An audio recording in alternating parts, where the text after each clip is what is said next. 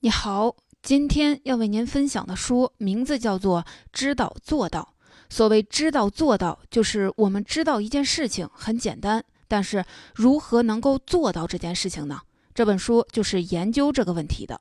本书的作者有三个人，他们是肯·布兰加、保罗·梅耶、迪克·卢赫。后两个作者可能大家都不太熟悉。第一个作者肯。布兰加是享誉全球的管理大师，他写的最有名的一本书叫做《一分钟经理人》，书非常薄，但是把做经理人的核心要点、精要都给阐释出来了。所以这本书创造了超过一千八百万册的惊人销量，而且被全球超过二十五种语言翻译发行。另外，布兰加这人很全能，既是作家，也是演说家，还是一个商业咨询师，被誉为当今商业界最具有洞察力和思想深度的人之一。二零零五年，他被亚马逊评为史上最著名的二十五个畅销书作家之一，并被列入了亚马逊名人堂。作为企业管理领导者领域的大师，他自然常常给人做培训，给人讲领导力的方法和理念。他发现一个现象，那就是每次的演讲，很多听众都点头认可，是这样的，您说的很对。但回去照旧是没有改变。他很困惑，为什么大家都知道了一个道理，但是用不下去呢？如果知道做不到，他研究这些管理方法又有什么意义呢？为了解决这个问题，他找到了他的朋友保罗·梅耶，也就是这本书的第二个作者。保罗·梅耶这个人能量也很大，他旗下公司产品的全球销售总额已经超过二十亿美元。他们公司做的事情就是研究怎么激励人。所以梅耶听了布兰加的想法以后说：“来来来，我帮你研究一下。”企业管理学大师和成功激励大拿一起合作搞这个事情。那这第三个作者卢赫是干嘛的呢？原来他是专门做演讲的，推广这个理念。所以布兰加、梅耶和卢赫他们三个人就组成了一个团队，专门研究和推广“知道做到”，也就是怎么样做到知行合一这一个问题。你看，知道做不到这个事情，在我们生活中太常见了。看了一本书，听了一堂课，或者是打了一针鸡血。于是脑洞大开，决定改变，顺手还发了一个朋友圈，努力遇见一个更美好的自己。结果到最后，只看见了一个更狗血的自己。为什么呢？我们一般可能有这样的理由：一个是觉得没毅力，三天打鱼两天晒网，知道了坚持不下去；另一个原因可能还是没理解透，理解的不到位，所以执行起来就不容易做好，所以知行合一很难。我们把知道做不到的原因，其实是归因于两个方面：一个是我行动力不够，没毅力完成；一个是理解力不够，没弄明白。这说的也很有道理，是的。可是我们的作者说，绝大多数人做不到，其实是有一个巨大的思维漏洞，在知道和做到之间少了关键的一环，哪一环呢？作者说方法不对。原来我们总觉得知道了，下一步就是去做。做不好，那要不就是你理解的问题，要不就是你执行的问题。可作者说，知道和做到之间不是紧密联系的，中间还有一环方法。所有流程不是第一知道，第二做到，而应该是第一知道道理，第二方法正确，第三执行到位即做到。在作者看来，方法对了，知道和执行的问题都自然的解决了，他们是紧密联系的。那这个方法到底是什么呢？作者说两个字，那就是重复，重复，重复，重复，是从知道到做到的一个关键方法。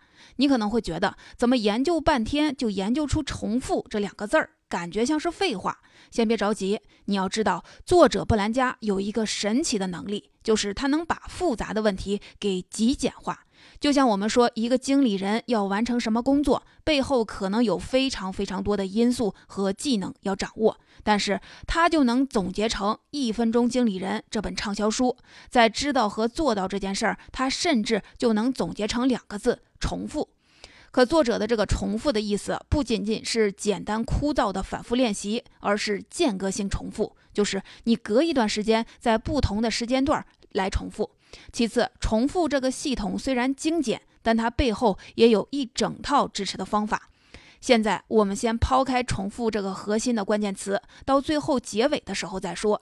先来看为什么我们知道了却做不到。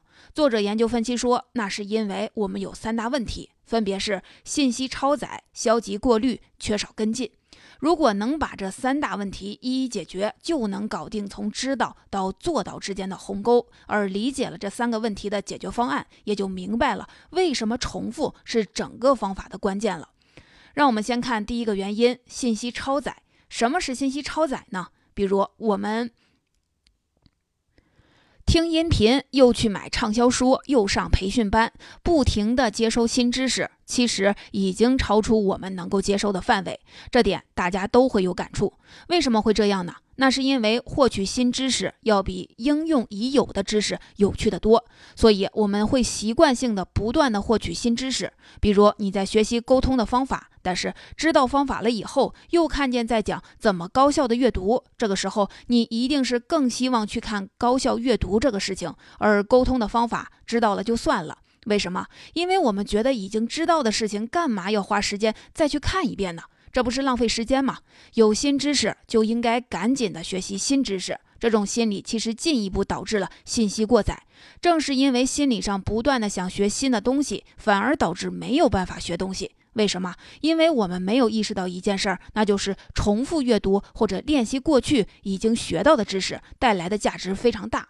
因为每次重复或者练习带来的理解和认知是完全不一样的。但是我们往往只看到了学习新东西带来的那种收获感，所以只有花时间去对已经知识重复的学习，才能有更深入的认知和理解。但是问题产生了，一天只有二十四个小时，哪来那么多的时间呢？怎么办呢？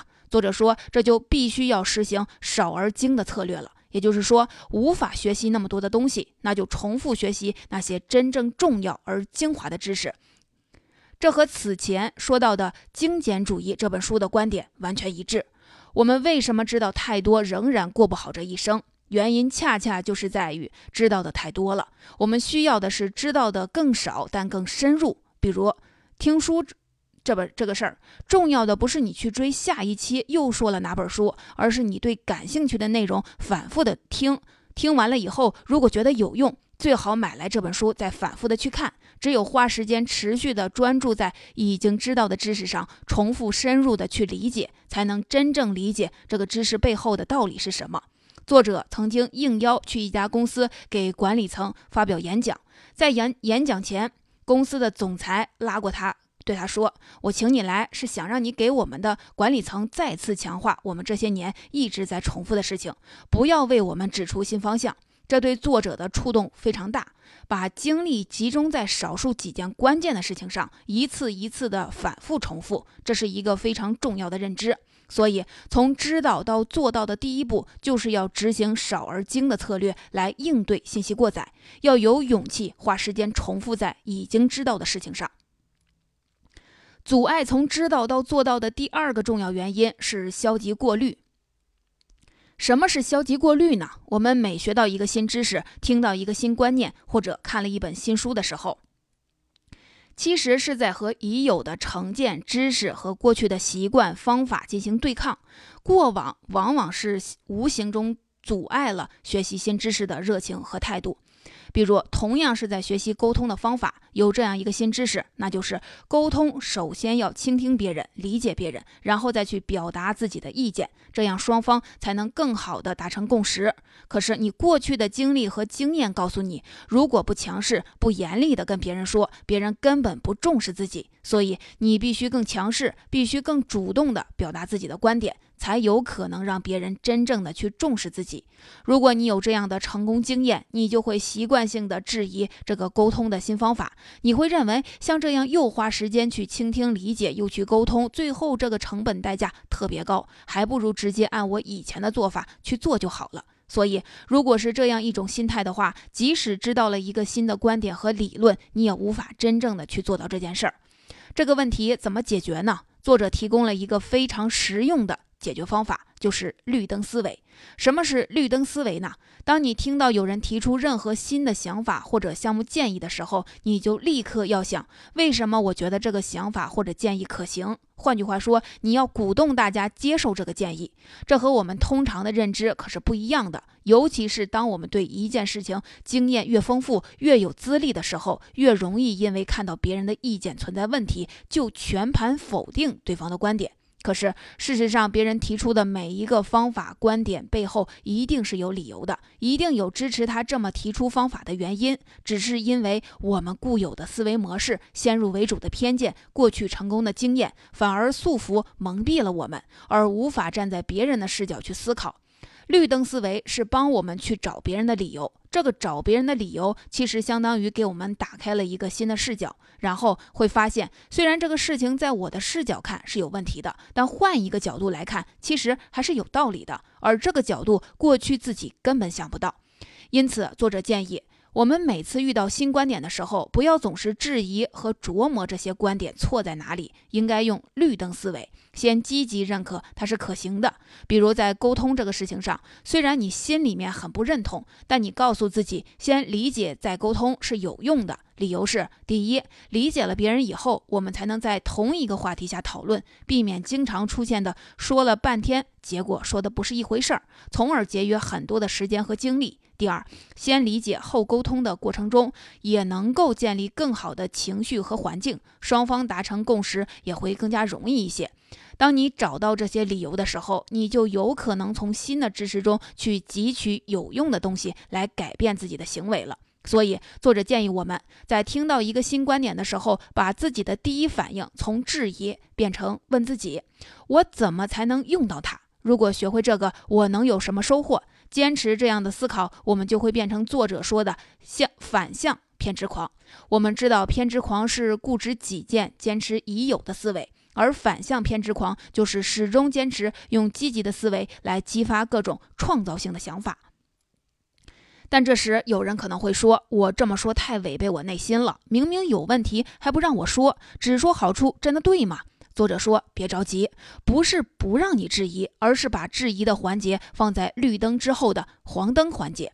黄灯是干什么呢？就是表达你对这个问题的疑问的环节。所以，不是我们不能表达异议，而是要在进行任何消极反馈之前，一定先给出积极反馈。这时你再去提意见，别人也就会更重视。”作者说，有时候我们一直集中精力在积极的寻找可能性上，所以轮到黄灯亮的时候，反而想不出反对的意见了。这样，我们充分的理解了问题，执行起来就更容易了。因此，消极思维是阻碍我们从知道到做到的第二个问题。第三个影响从知道到做到的问题叫缺少跟进。什么是缺少跟进呢？就是即使知道了一个方法，比如你知道了沟通要先理解、先倾听，然后再表达自己的观点。可是知道了以后，隔一段时间，最大的可能是你生活仍然照旧，你还是按过去的习惯的方式去沟通。大家一定都有类似的经验，为什么呢？作者说，这就是因为缺少跟进。这里有一个很重要的误区，我们觉得要采取一个行动或者改变自己，最重要的是有新的知识，掌握新的方法，有新的理念，这样就能应对问题了，是错的。不是说知道新的理念不好，而是说比知道新的理念更重要的是花时间去掌握新的理念。你看，公司愿意花几天甚至几周的时间给大家上课培训，是期望大家通过这些培训课程之后。能掌握新方法，应用在工作中来，给公司创造更大的价值，所以公司才愿意花这个钱送你去培训。可是现实是什么呢？现实是培训之后，绝大多数的员工真正发生的改变很少。为什么我们愿意花很多很多的时间去经历学习新知识、新方法，但是却不愿意花一点点的时间去跟进之后对知识的应用？而事实上，怎么样知道这件事儿，只是万里长征的第一步。要做到把知道的知识变成行动之后的跟进，才是真正的战场。作者说，如果你花一倍的时间来培训，在跟进上面你要花十倍的精力和时间。可是，我们有哪个公司、哪个人会在培训之后仍然投入大量的精力来跟踪大家对这个知识理解到位了吗？在执行中有什么问题吗？需要什么样的支持吗？没有。我们期望的是大家上完课、上完培训、参加完互动式的体验，跟老师做完积极的互动之后，就要生活改变。改变得了吗？改变不了。回到生活中，又是日常的生活、工作环境和流程，我们很容易又回到日常状态。虽然我们知道了一个新方法，一个好方法，然而在我们的生活中仍然用不上。事实上，心态改变了，知识改变了，但是没有重复投入到跟进这件事情上，仍然解决不了从知道到做到的问题。而这一点却是真正重要的、最难的。作者说，一个好的跟进系统至少有三部分：指导、支持和问责。也就是有足够的指导，告诉自己怎么做，然后在做的过程中给出支持，不断的去反馈帮助，最后问责。做得好的激励表扬，做得不好的要反馈改进。前一段时间我看了另外一本书，叫做《高效能团队的四个原则》，听起来是很水儿的一部一本书。我最开始看名字觉得就很扯。结果读完后，我就觉得确实是非常好。这也是史蒂芬·科维公司出的一本书，其中就提到了一个方法，就是对团队要用看板的模式来反馈。什么意思呢？就是说每个团队的表现和绩效要能够以最简洁的方式在一页纸上呈现出来。就好像打篮球的时候，如果打篮球的比赛什么都不变，只是没有积分牌，而是偷偷的记在底下，不让所有人都知道，整个篮球比赛立刻就没有那种紧张和激烈的气氛了。而当有一个所有人都能看到的积分牌的时候，所有人的能力都会被调动起来。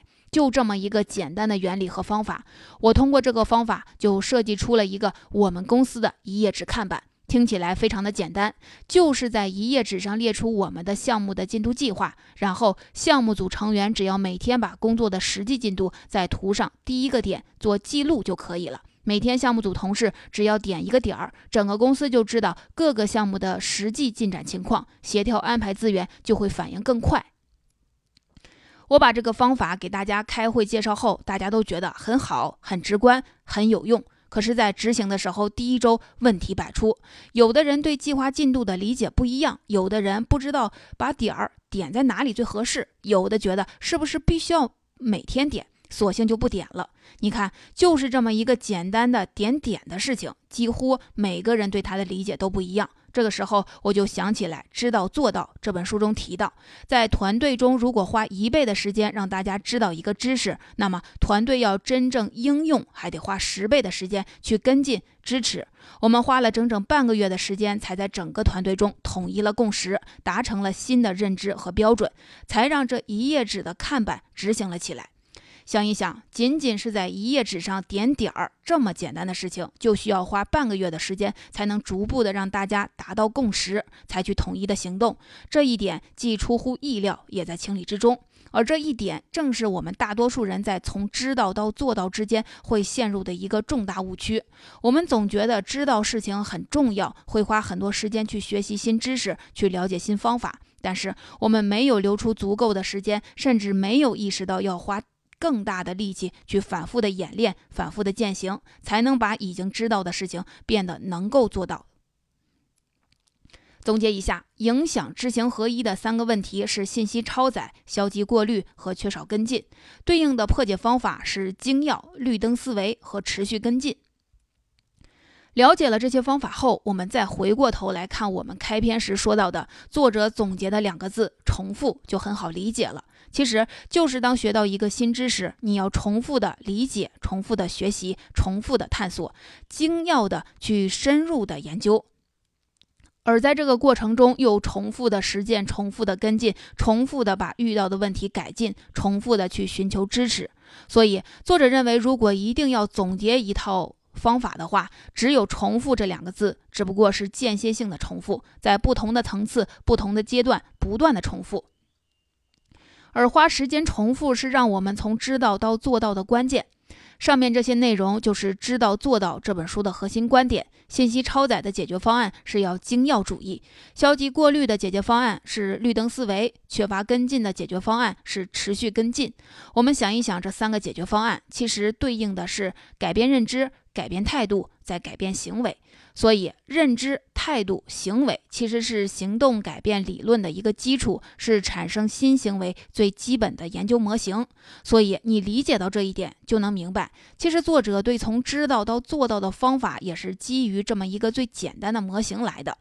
在这个基础上，我们又可以发现，从认知改变层面，作者对解决信息过载的策略是精要主义，而这一点，我们此前《精要主义》这本书中已经有非常的好的阐述。对这个问题，想要更深入的了解，去阅读那一本书，一定会有更深入的认知和了解。